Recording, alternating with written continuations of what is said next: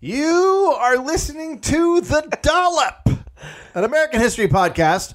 Each week, I read a story from American history to, oh, by the way, I'm Dave Anthony, to my friend. Gareth Reynolds. Thank you for calling me your friend who has no idea what the topic is about. Because he is in a box all week long. Yep. And I only let him out to hear these stories. What are these about? Back in your box! Give me my fish heads first. God, you want to hit a dude? I'll do one bottle. People say this is funny. Not Gary Gareth. Dave, okay. Someone or something is tickling people. Is it for fun? And this is not going to become the tickling podcast. Okay. You are Queen Fakey of Made Up Town. All hail Queen Shit of Liesville. A bunch of religious virgins go to mingle. And do what? Pray. Hi, Gary. no. Nicely done, my friend. Okay, Gary. Any other uh, things you want to tell people Yep. about? My name's Gareth. From 1790 to 1800. 100, 1800. 1800. Uh, it's I, cute. I, have been working since 7 a.m. it's now uh, 10. I've been in the box all day waiting. Philadelphia enjoyed what renowned city historian E. Digby Baltzel called the Normal. Silver Decade. The federal government operated among the cobblestones and row houses along the Delaware River, which was the busiest port of entry in North America. Yeah. Shit was fucking happening for the Phil town. okay. But when the nation's capital was moved to a swamp located between Virginia and Maryland, Philadelphia missed its first opportunity to be the center of power in the nation. That sounds like a real Philadelphia way of looking at it, too. That shit moved to fucking swamp. Fucking Schwamp. Better than you. Three decades later, I, I'm going to tell you a lot of a lot of Philadelphia people are going to be mad at this podcast. Okay. But I think the I think most Philadelphia people are mad at everything. Yeah, it seems that way. Three decades later, it missed a second chance. President Andrew Jackson closed the powerful U.S. bank, which was located in Philadelphia. Shortly thereafter, the center of the young nation's high finance started migrating to and took up personal residence in New York City. So that was it. Indeed, for generations, Philadelphia was not considered a destination. American journalist and editor H.L. Mencken called Philadelphia a, quote, well lit cemetery What a prick. because for well over a century, the city was run by secular political bosses who never thought outside their parochial or financial interests. Many city residents were happy to live in the quiet caution of the city's Quaker heritage. Philadelphia was suffocated by the equality of Quaker philosophy. Lawyers and financiers and industrialists in Philadelphia amassed personal wealth and comfort, but shunned fame and power. While the Kennedys in Boston gave the nation a president and two U.S. senators, Philadelphia has never sent anyone to the White House. Yeah, I, c- I could tell that people won't like this already. and until recently, the city, city hadn't even produced a governor of Pennsylvania for 100 years. Lacking Washington's pro- power and New York's pull, Philadelphia was left out. When the federal government built I 95 running north and south to connect Florida and Boston, Philadelphia was a detour. In fact, a Russian journalist visiting f- the Philadelphia Inquirer editorial board years ago marveled at the fact there was no highway linking Philadelphia to New York directly. There still isn't one. yeah, fair. Fair? Totally fair. I remember thinking that myself. this subtle feeling of an inferiority seemed to become a self fulfilling prophecy. While New York built skyscrapers, Philadelphia's planners refused for decades to allow a building taller than the cap on Billy Penn's head atop City Hall. Oh boy, that is a dumb policy, huh? I mean, you don't even like the idea that you're like you can't build anything taller is already a bad policy. Yeah. But then you're like, don't go bigger than the hat. Not the clock tower. Don't go higher than the clock tower. That clock tower is sick though. Uh, while New York had Babe Ruth and the Mick and all those World Series titles, What did Philly have, David? Philly, Philadelphia, the Phillies gave away the pennant. No sports franchise in North America had lost more games during the 20th century than the Phillies. Oh man, The NFL franchise, the Eagles, have. this is. I got a good buddy from Philly. yeah, he's And I'm just picturing Burns listening to this right now, just being like, "Goddamn son of a bitch!" The NFL franchise, the Eagles, have never won a Super Bowl. yeah, but Donovan McNabb barfed during one. See? The NBA team, the 76ers, have won three championships since they moved to the city in 1863. The last one they won was in 1983. The NHL team, the Flyers, the city's most successful franchise, earned the Knicks nickname the Broad Street Bullies in the 70s due to their use of bending the rules, intimidation, and fighting to win. The terrible behavior of the Philadelphia fans really one could say began in 1949 from all accounts. Well, David, take me there. On August 21st, 1949, the Philadelphia Phillies were playing a doubleheader against the New York Giants. Mm-hmm. The doubleheader is two games played on the same day. The Phillies beat the Giants 4 to nothing in the first game at Shibe Park. The second game was going okay until the ninth inning. New York were up 3 to 2 when a Giants player hit a fly ball to center field, and the Philly player seemed to make a shoestring catch. But the umpire ruled it a hit, and the boy. Giants scored another run. oh boy. Center fielder would later say it was an obvious catch. The Phillies were furious. Arguments broke out on the field between players and umpires. Meanwhile, in the stands, the fans were completely losing it. I sh- I should add that uh, historically, a doubleheader means that there has been a shitload of drinking Oh god. over about six hours. Oh. You're about six hours into a yeah. bender. Just a horrible Or Uh, maybe bender. more because Yeah. you got to think about like Oh, the, pre gaming and, the, in in-between between time. Yeah. so you're like seven or eight hours into a, just a, it's just a fucking, it's just a drink fest. Suddenly, a soda bottle came flying out of right field, I mean, already out, good. out of out of the right field stands Yeah. onto the field. Then. From the left field stands, everyone was like, "Holy shit! Did you see that?" And then they started winging bottles. Within seconds, the field was being bombarded by glass bottles from everywhere. The crowd of nineteen thousand went batshit. bottles, vegetables, and cans were tossed. Vegetables is the best part for It's sure. why you always hear this him with the broccoli. but I realized as I was writing this up that it's because they brought all their food to the game. So it was like a guy would just bring like a zucchini and he was going to eat it. Well, here's probably what It's it not is like they were even more selling so though. Oh. Is that they probably were like throw the food you want to eat the least, which in an average American diet is anything that grew on a tree. Correct. Uh, so uh, crowd on 19 was crazy. Uh, the players ran for cover in the dugouts. The barrage lasted for 15 minutes. The public address announcer came on to warn fans if the attack did not stop, then the next game would also be forfeited by the Phillies.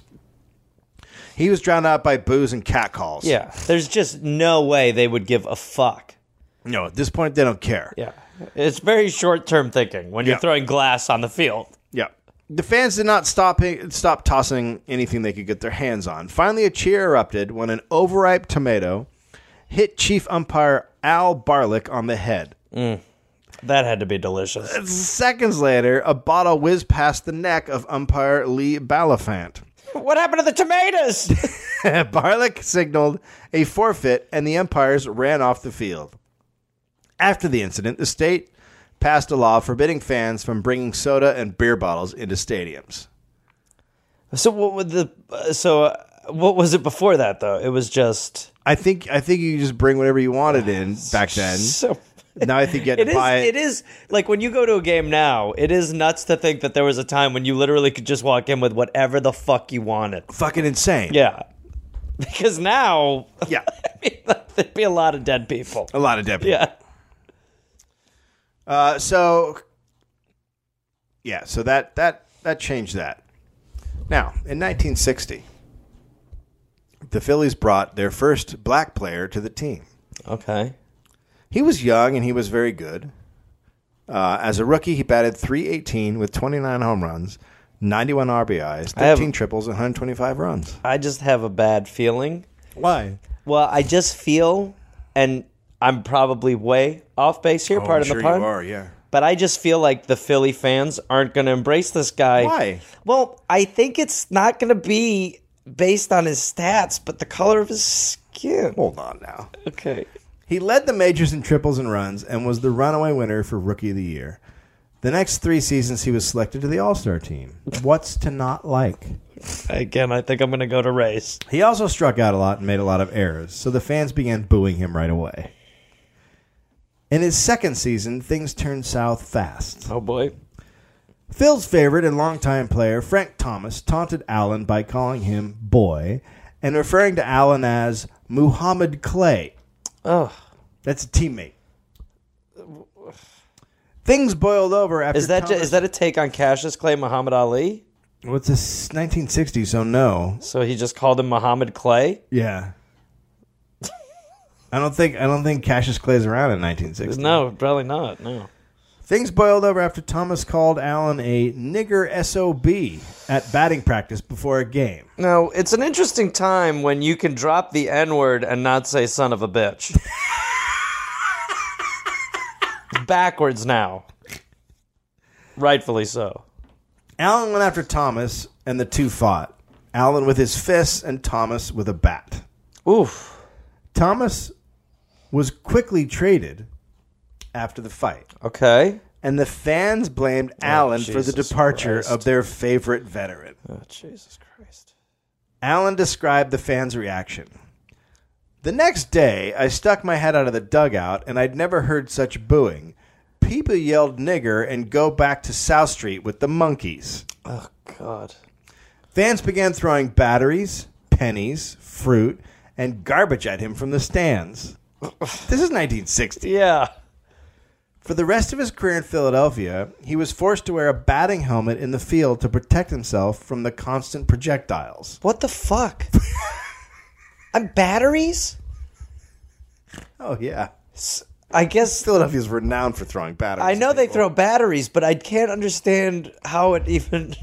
How did that st- like you were just like, well, what are you gonna do with them? Take them to the game and throw them at the black. Come on, Hey, this one's out of juice. come on. Well, let's bring we it to need the more than game. square batteries. Go to take them to the ball game and throw them at that guy who got rid of our favorite legend. Eventually, Allen broke. He started coming late to games and practices. He started missing flights and showing up drunk out of his mind. Jesus. Well, that's not surprising, right? Uh, well, you think about Jackie Robinson. he really hung in there. He did hang in there. I think he made most of the trips. Yep. In 1969, he held out for 26 games and returned only when he was promised a trade out of Philadelphia. He said, I can play anywhere first, third, left field, anywhere but Philadelphia. He was finally traded and ended up being the MVP of the league while playing for Chicago. Okay, so there, I, I mean, there shows you how dumb they are. Yeah. Yeah, Yeah, pretty much. Congratulations. yeah. The man you threw batteries at is the most important player. he's the he's the best player. On December 15th, 1968, the Philadelphia Eagles were playing the Minnesota Vikings at Franklin Field. The Eagles were a terrible football team, having only won two games all season. Even worse, they had, they had lost 11 straight, then won two meaningless games, which, which took them out of the number one draft spot, which would go for the highly coveted O.J. Simpson. Oh, Jesus! Two games. Yeah. Come on, guys, we don't quit on this. Quit on the season. No, seriously, good on the season. Quit on the season. Adding to the anger level at the game was the weather. It had been snowing since the day before, and the game temperature was in the low 20s with wind gusts up to 30 miles an hour. But still, 54,000 people showed up to watch their miserable team play in miserable weather. At halftime, the fans were to be treated to a Christmas pageant. Oh God. While the Eaglet cheerleaders, who were dressed up as elves, romped on the field accompanied by a 50 piece brass band playing Christmas tunes, Santa was to make his appearance riding around the field Dave. on a huge Christmas Dave. float. Dave, listen, a couple things. Okay. One, um, I know this goes bad Why? just because it's being brought up, and maybe I have a hint of a memory of this. but two, it's just the idea like that has to be the last time the city tried something sweet at a sporting event. like because it's set up to be so sweet. It's elves. These cheerleaders are elves. Santa's gonna come, Yeah. but you know that you're dealing with a bunch of people who's are fucking freezing, Yeah. who are drunk as fuck, oh, yeah. and are not happy. No. So they are Santa's not happy. Santa's gonna become the new outfielder. While the Eaglet cheerleaders romped on the field, they were accompanied by a 50 piece brass band playing Christmas tunes. Santa was to make his entrance riding around the field on a huge Christmas float featuring an ornate sleigh dragged by eight life sized fiberglass reindeer. All sounds good. yeah, well, well, yes. But even before it begun, the halftime show went pear shaped. Oh boy. The float quickly got stuck in the mud, meaning Santa had to abandon his sleigh and walk around the stadium on foot. Awkward. And worse, Santa was nowhere to be found, Oh God. having been prevented from making it to the stadium due to the weather, or, as rumor had it, because he'd gotten too drunk. Jesus Christ. In a panic, the Eagles' entertainment director, dir- director Bill Mullen, approached a fan sitting in the stands, 20 year old Frank Olivo, to fill in as Santa Claus. This is. uh, I mean, this is not good. Olivo just happened to have worn a red corduroy Santa suit and a fake beard to the game. He was given a large sack and told to weave down the field between two columns of eaglets, waving to the crowd as the brass band played Here Comes Santa Claus. Olivo said, quote, That's when the booing started. Oh God. At first, I was scared because it was so loud. But then I figured, hey, it was just good natured teasing. I'm a Philadelphia fan. I knew what was what. No, you didn't. When Olivo finished his run down Santa Claus Lane, he got into range. He got in. Oh Jesus. he got into fan range. A fan on the upper deck threw the first snowball. Oh shit. As Santa hit the south end zone, one turned into 10 snowballs, then into 100 Oh snowballs. Jesus. Quote, when I hit the end zone and the snowballs started, I was waving my finger at the crowd saying, You're not getting anything for Christmas, Olivo recalled. You're on the naughty list. On my face. Olivo remembers being hit by several dozen snowballs. the Eagles' public relations director at this time, claiming the bad behavior was prompted by Santa's pathetic physical appearance, recalled, quote, he was the worst looking Santa I'd ever seen. That is not. Oh sorry. Bad suit, scraggly beard. I'm not sure whether he was drunk, but he appeared to be. But that's the, that that's not why. There's no way that the Philadelphia fans, grown-ups, were like, he doesn't pass the competency level for what Santa should look like. They were like, man, standards here in Philly. yeah, man trying to be nice. Let's hurt him. Hurt the man being Hurt nice. the nice man. When I, I had to do this gig in Philly once where I had to like it- uh, basically be a ref in a fake boxing thing. I'd never been called faggot faster by like so like it was and it and it, again it wasn't for anything other than just being. I hadn't said a word until they were just shellacking me. Yeah, they're good people. For his part, Olivo, ma- Olivo maintains that he was a terrific Santa, that his suit was actually of quite good quality, that he wasn't drunk, and that a lot of people who claim otherwise weren't even there. The entire incident might have been forgotten if late Sunday night the local news had not been followed by ABC Weekend Report, a national news show featuring Howard Cosell with a weekly package of NFL highlights. Oh boy. When the whip round got to Franklin Field, Cosell showed no football. Instead, he aired the pelting of Santa, Oh jeez. accompanied by his verbiage shaming the Philadelphia faithful. Can you believe this? Yeah, These animals. The city of Philadelphia built Veterans Stadium, which opened in 1971. It was a stadium perfectly fitting the city. From the beginning, the vet was viewed as an unflattering cookie cutter stadium, a multi purpose concrete bowl devoid of any architectural charm. like a toilet. Like the, the early 70s were a time when the municipal policies of fiscal restraint and urban renewal often resulted in a compromise which served neither purpose. And that's what happened with the vet. Perfect. just just the meat you want to throw to the vultures. The turf at the stadium was considered terrible at best. Quarterback Ron, uh, right? So it wasn't grass. No. Quarterback Ron Jaworski. Jaworski. Jaworski. Oh, Jaworski. Yeah, he, yeah. Jaws. Okay. Once said, "quote The turf at the vet is like concrete with a green bed sheet covering it." It's terrible. Veteran Stadium uh, had other attributes: the rats running through the team's weight room, the deafening acoustics, the dank, cramped locker room, leaky pipes, a dank arena where a mouse chasing cat once fell through the ceiling onto the desk of an assistant coach. I mean, what the fuck?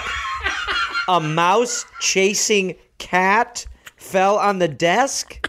Are you fucking kidding me? Yeah, Down is up in this place? Mice are chasing fucking cats? mouse chasing cat. It is a mouse chasing cat. A mouse chasing cat? no, no, the cat is chasing the mouse. Oh. Are you sure? Yeah, it's a mouse chasing cat. So the cat is running after the mouse. A mouse chase. Oh, sorry. Yeah.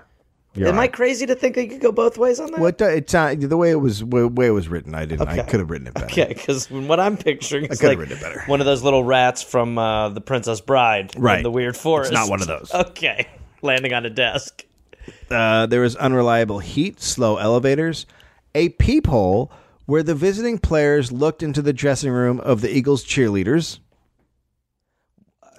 Okay, I'll devil's advocate this one. Why did the home team not have this pinhole? I, they probably just weren't next to the cheer, the Oh, cheerleaders' locker room. I mean, if look, if uh, Uh-huh. I guess you could put that in there as a distraction, but still, An odor that former Phillies third baseman Mike Schmidt once described as cat stink. was it even? I think we all know kind of what that means. It may have been due to uh, all the stray cats living in the stadium that ate the rats, This is not a professional stadium. and they brought because they had such a rodent problem that they decided to bring in cats. The, who is solving problems for the fucking city of Philadelphia? Santa doesn't show up. You pick a wasted dude from the stands in corduroy. You got a rat problem. Just fill the stadium with cats. they may as well just change every sport team to like the Philadelphia Rats. When John Gruden became the Eagles' offensive coordinator in 1995, he wondered aloud why there were so many cats. He recently recalled, "quote I was told the cats were there to get rid of the rats. Suddenly, I loved the cats." But then you're gonna be. like, I mean, honestly, like then you're like, well, now we need dogs. Like how fucking. It's like Australia. But They're they just brought making, they like, a brought in different cartoon. things to get rid of different things. Yeah. else they're overrun by. Yeah. So, but at the end of the day, you're like, well, we should have probably just gotten an exterminator. The crown jewel of the monstrosity was the 700 level and its horrific occupants. The sen- 700 level lied at the very top of the stadium and was comprised of the worst and therefore the cheapest seats in the stadium. The men and women were also notoriously the most wild, crazy, and worst fans in the NFL. Okay. Jerry Longman described the 700 level as having a reputation for, quote, hostile taunting, fighting, public urination, and general strangeness. General general strangeness is a worry. The name the 700 level has been the inspiration for websites relating to Philadelphia sports, as well as weekly letters to the editor section in the Sunday sports pages of the Philadelphia Inquirer. So they had an area that was so horrific, and yet they embraced it. Yeah. and that's what they called the letters to the to the sports pages. That but that is, that is kind of a way in a way like a little bit like the epitome of that city is they embrace the like and that happens a lot of times with sports where you embrace like the people who are like you're a shitty fan you're like no I'm the shittiest fan you know you're like no Correct Oh, yourself. you're not getting this at all. Correct your behavior, sir. At a game in the early 1900s, a fan named Jeanette Miller sat in section 730, removed her shoes. Okay, so let's just let's just isolate that part. Okay. So a woman came to a game, Removed her shoes football game or we're not sure, Sure. football game or or I assume it's a in the football 1900s. game. in, in the in 1980s. Oh, 1980s. Sorry, I thought we right, jumped back. 1900s would make more sense. Yeah. But in the in 1980s, she came and sat down in her seat and took her shoes off in the Sure. stadium. Yep. like a fucking crazy person. Sure. and soon soon noticed that the guy in front of her was sucking her left big toe. Now that is a very huge leap. Who? Who? She had friends a few section over a few sections over who attended games with a keg strategically hidden beneath a wheelchair. Uh, this is next level. this is like the Goonies grew up and went to the Eagles game. Who doesn't search the wheelchair? Well, I mean, exactly. Just lift up the blanket. You're just bringing a gurney, like just with a with a fucking wet bar underneath it. Uh, my grandma's very sick. I'm so sick. They had a fucking keg. Yeah, a keg they under were a wheelchair. sneaking a keg Yeah. into a stadium in a wheelchair. in the eighties. Holy shit! Kind of makes me miss the '80s a little. God. A makeshift municipal court known as Eagles Court was set up in the basement of the stadium in November 1997 after a game against San Francisco, in which about 60 fights broke out. A season ticket holder broke an ankle trying to rescue a friend, and a flare gun was fired into seats.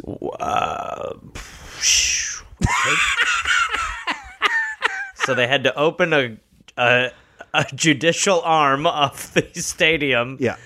and uh, They had uh, people are also firing flares at people. the first fan to be taken before the judge was a man who Was it obviously a judge? Yeah, they had a judge in the basement who, and they had a makeshift Was it just like the Court. judge didn't show up, so they found a guy who was dressed like a judge in the stands? Oh, No, and it's a they just- real judge. They had a real judge. Okay. They had an actual judge who went down to there and sat there and did it. Whose wife was like, "Bullshit! If you want to see another woman, go ahead." He's like, "No, I swear to God, I'm a seriously, judge on yeah. Sundays." I'm a judge in the bottom of the stadium. okay, fuck, fuck you, Frank. Go fuck yourself. Go fuck yourself, Frank. If you don't want to be with me. the first fan to be taken before the judge was a man who obviously was intoxicated, and he proceeded to throw up all of the judge's makeshift bench. Uh, please, I, my, First guy ever. my only dream is that that was in response to "How do you plea?" Quote, guys in bright green, day glow robes, and silver hair. That's not the typical courtroom you're used to in the city, said Municipal Judge Seamus P. McCaffrey, who presided over Eagles Court. Eagles Court. The penalties for crime forced offenders to give up season tickets, pay $400 fines, and sit in jail for the rest of the game. I mean, honestly, could you be dealing with more adult toddlers? this is adult timeout. That's exactly what it is. Yeah. It's adult timeout. Oh, Yeah, they took away the toys and you can't play anymore. see the fourth quarter. No, you can't see the fourth quarter because you stabbed a man. You licked a woman's toe. You like to I was there. She took off her shoe. I mean, what am I supposed to do? Let her just take off her shoe without eating it? So, NFL player Michael Strahan said, "quote It's the only place where the bus pulls up outside the stadium before the game, and you get the grandfather, the grandmother, the grandkids, and the kids, and everybody's flipping you off." Ugh. It's almost nice in a way. Eagles safety Brian Dawkins says he'll never forget the Monday night game when a bottle rocket soared out of the stands. Wow. that is uh, like it's just some stuff that you would never think you would want to do, let alone do. Why would you ever want to do that? Bring a bottle rocket. January sixth, 1972. Hockey. The St. Louis Blues were playing the Philadelphia Flyers. This was during the period when the Philadelphia NHL franchise were kno- was known for aggression and fighting. After the second pl- period, the players headed into the locker room. St. Louis Blues coach Al Arbor, Arbor, A R B O U R, Arbor, Arbar. very Canadian, uh, went over to referee John Ashley to complain about a call. As the two spoke, a Flyers fan, poor dear, Port. I'm going to say that again. As the two spoke, a Flyers fan poured beer down Arbor's back. When was this? 1972. So great. Soon other fans followed by throwing trash and then taking swings at Arbor. Oh my god.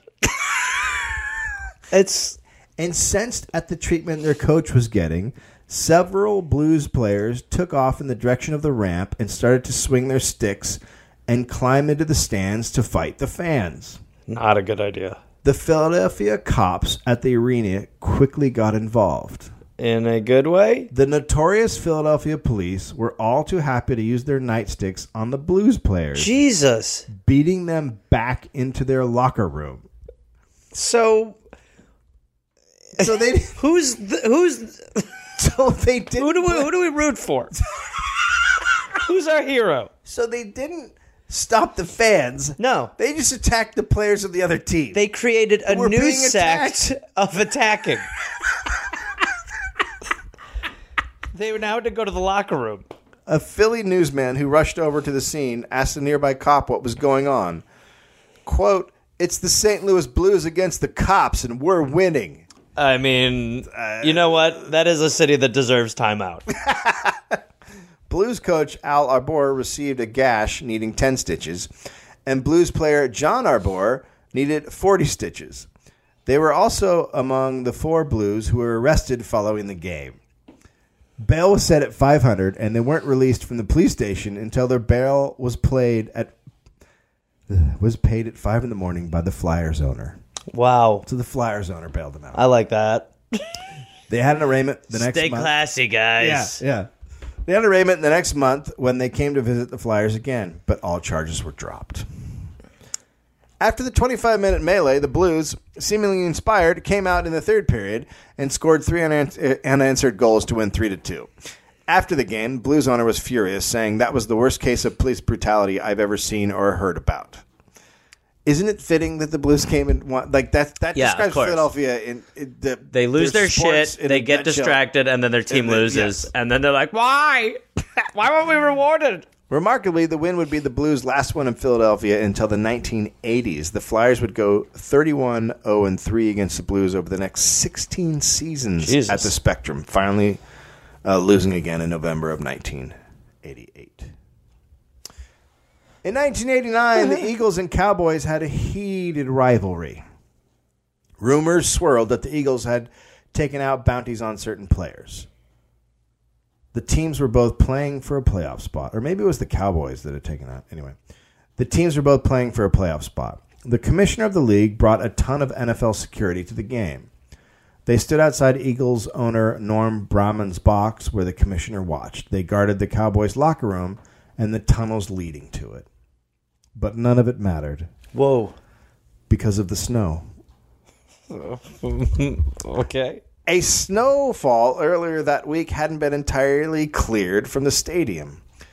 Seeing that snow, said Chris Carty, an- an Eagles player, I knew that wasn't a good sign. Sure enough, Oh, boy. the snowballs began raining down on the field. the snowy barrage became so intense in the second half that the Eagles cheerleaders had to leave the field for their own safety. I, for this, like, the idea that it does, like, because they're, the cheerleaders are there to just kind of make the men be, like, a little more docile. Yeah. And still, they're like, we're going to get hurt. they're hurting us. A large group of Dallas fans were evacuated from field level seats. Evacuate. evacuated. Strong term. Like like what didn't even happen in Katrina. Strong term. Most of the snowballs were directed at the Dallas coaches and players. Although one identified flying object struck an official, back judge Al Jury, in the head and knocked him down in the first half. a number of Dallas players said, Let's leave the field, let's get out of here, said Larry Wansley, a former FBI agent who coordinates security on the Cowboys bench each week. I never saw anything like it. And I'm in the FBI. Yeah, and I work for the Federal Bureau.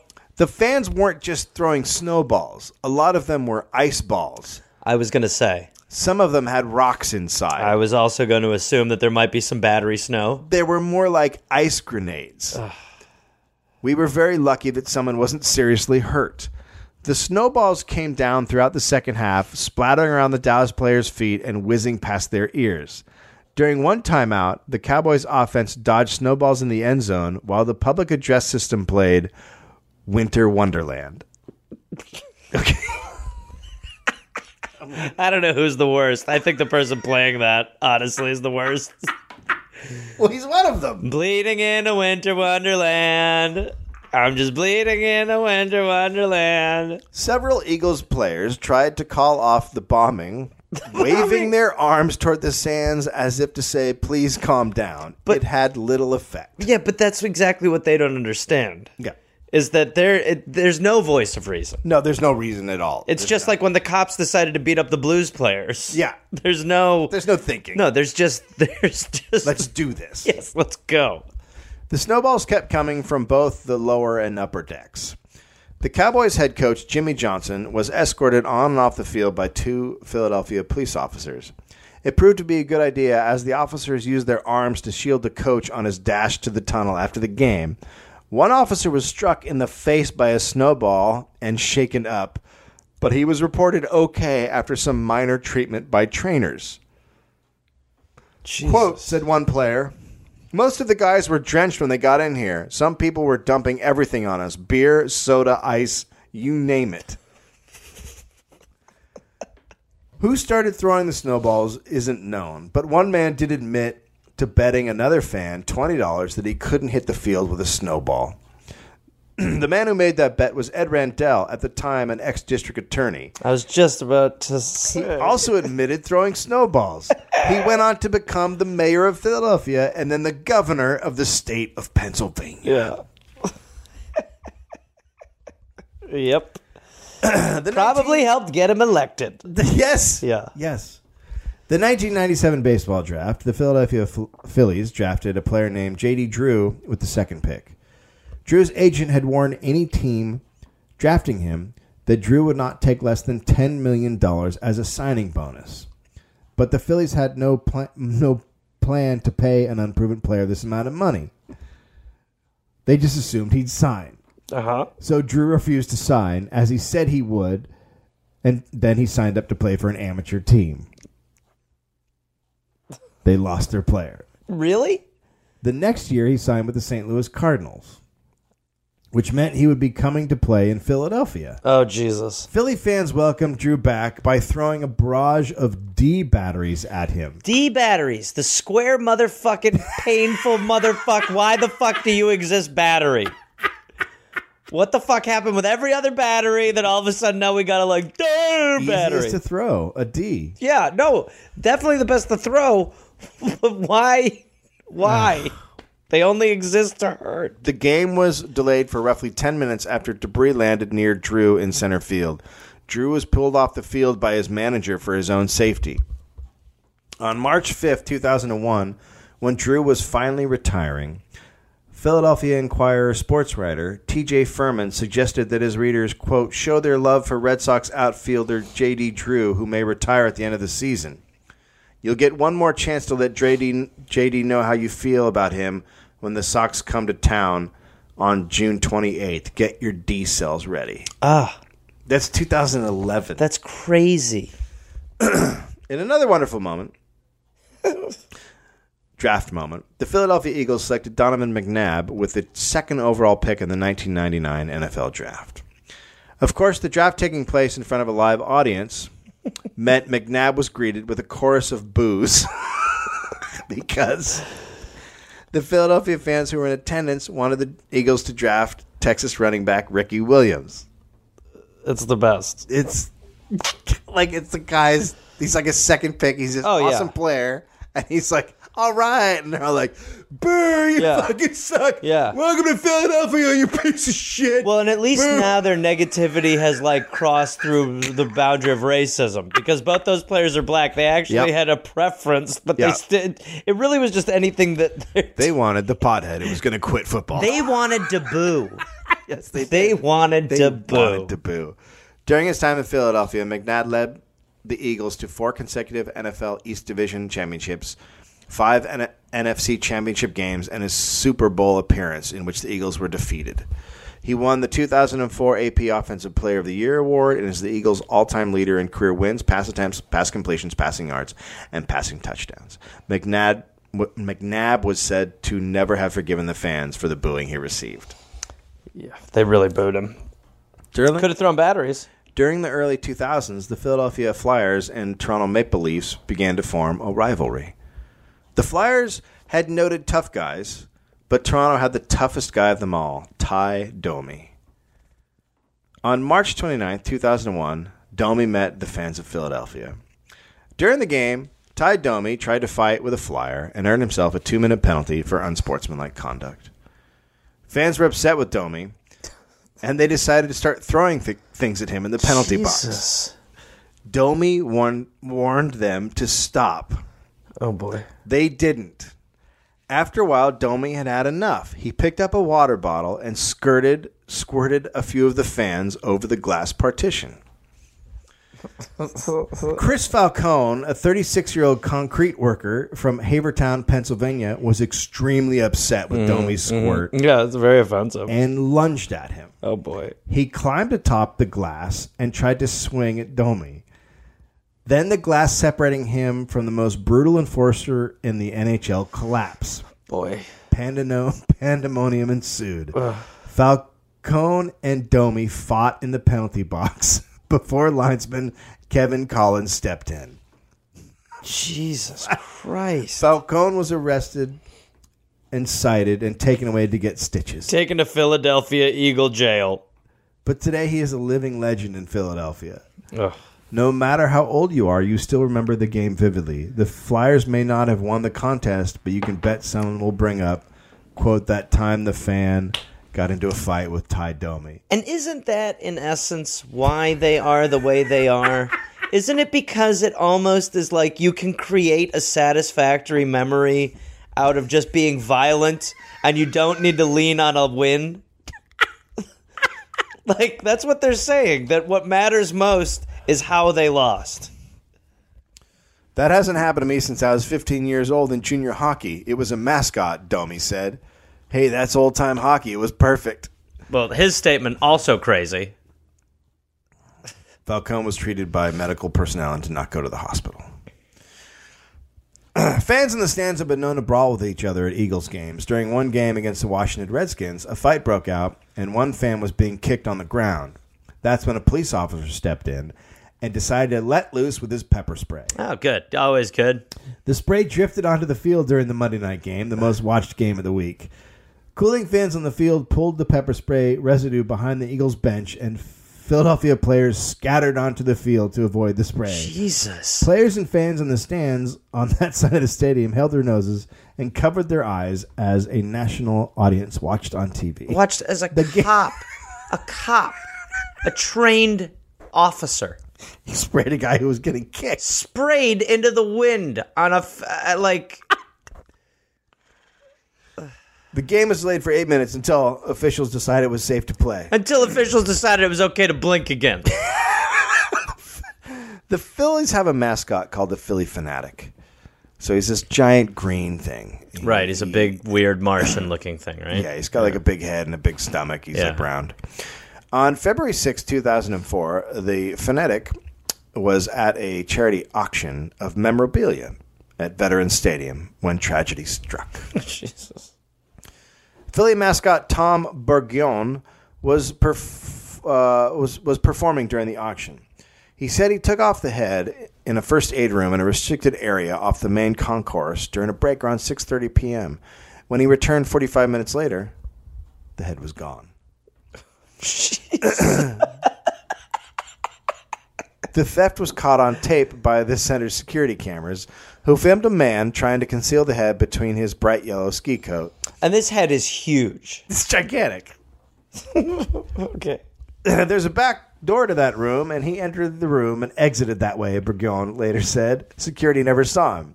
Witnesses came forward saying they saw the man place the head in the trunk of his car. Oh wow. The Phillies delayed reporting the missing head, believing it had been taken as a prank and would be returned. Wrong. But after it didn't turn up for several days, Burgion went to the police. the police announced to the public that the fanatic's head had been stolen. Burgon was sieged with emails, besieged with emails and phone calls from people outraged that the head had been taken. During the police interview process, a sergeant said Burgion was asked to describe the missing item. Quote, he starts saying it's green and it's two and a half feet tall and it has a snout and a party favor for a tongue. And I'm thinking to myself, do we need to ask him to describe the Philly head? No. It's the craziest head you'll see. And it's green. Wait, you said party favor for a tongue? Yeah, it's got a party favor tongue, and its head is made of sort of a neon streamer. Just picture a crazy fucking thing.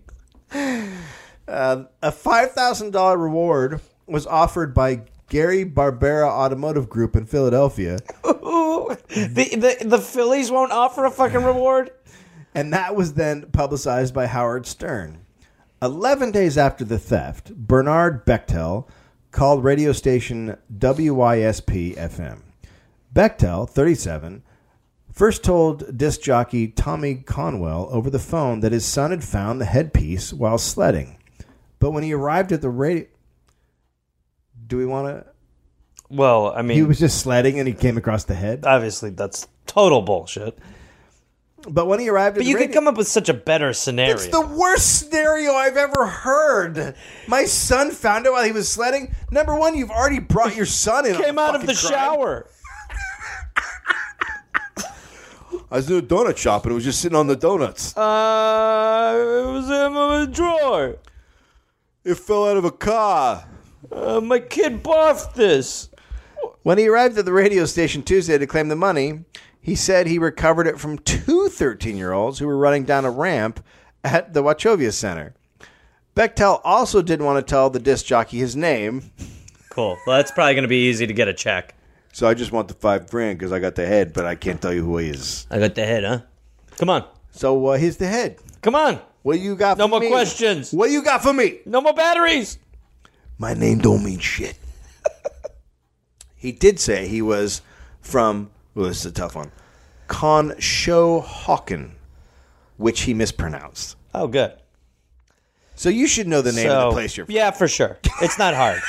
you're from there. It's near. You already know you're going in with the idea that you've said you found a big head while sledding.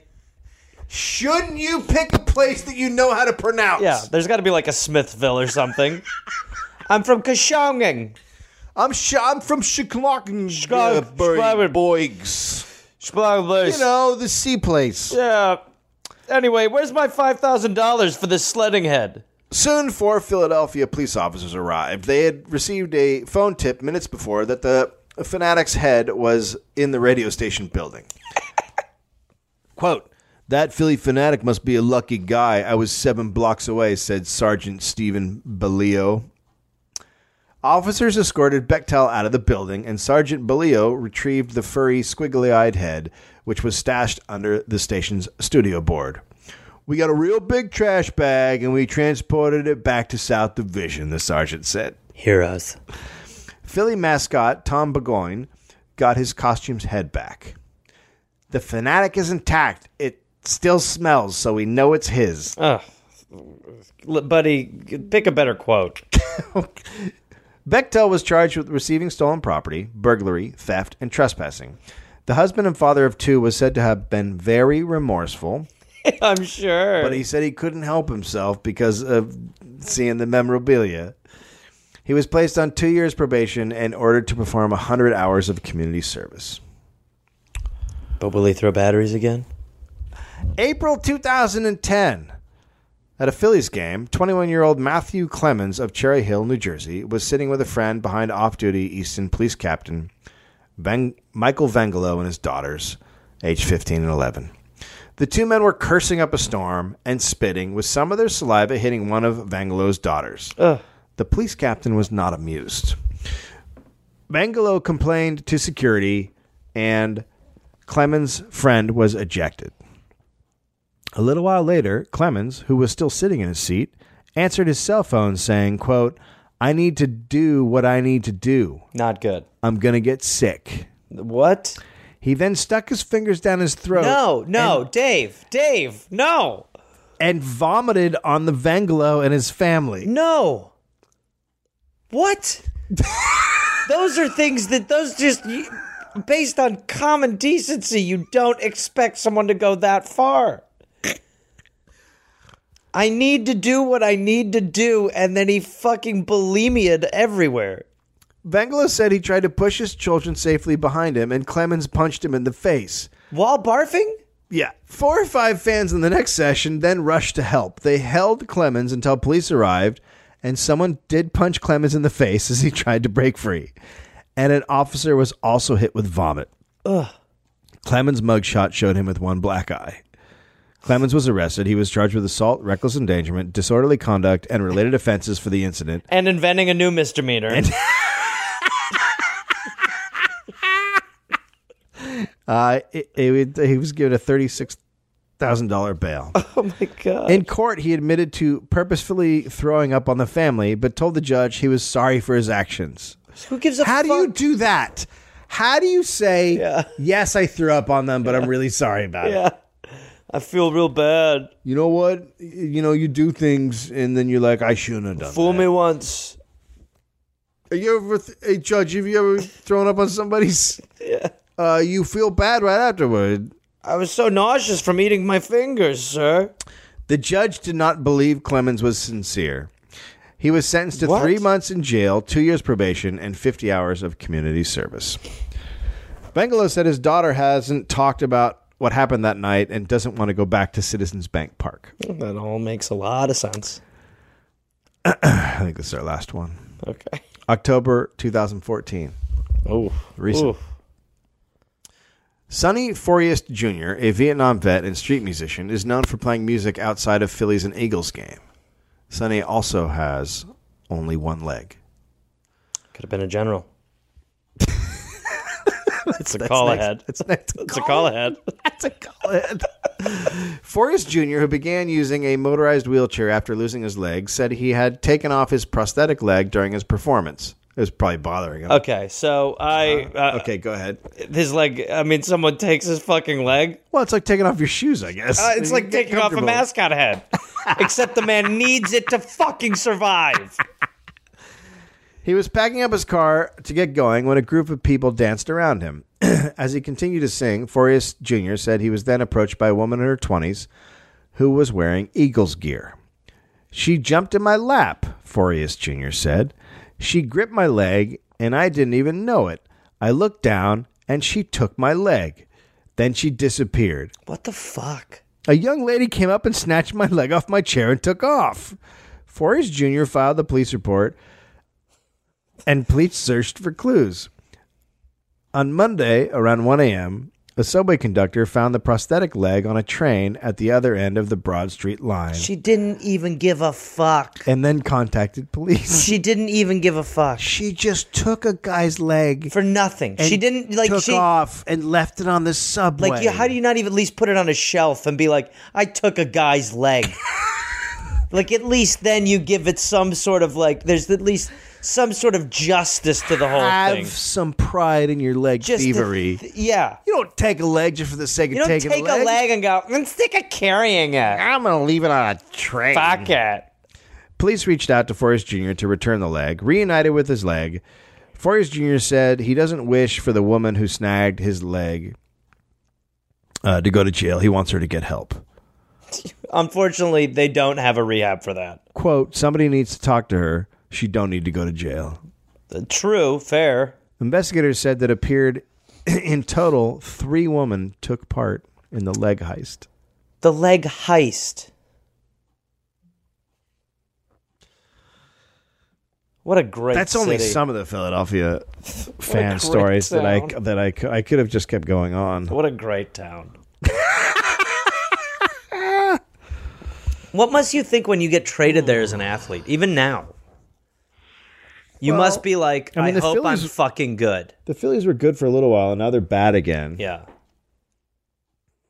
Uh, you know, I've never been to a game there, but I've always, I was always, I could have gone to an Eagles game once, and I was too. Scared I've been to an E- Uh, Eagles. Eagles game. You bent to the stadium. I did. I had this gig for a while where I had to go to Philly and like do shit at like sporting events, and that's where I was refing this thing. And then I also had to do some stuff outside of an Eagles playoff game. Oh my god. Yeah, and I'm not kidding. I mean, it was just like it didn't matter.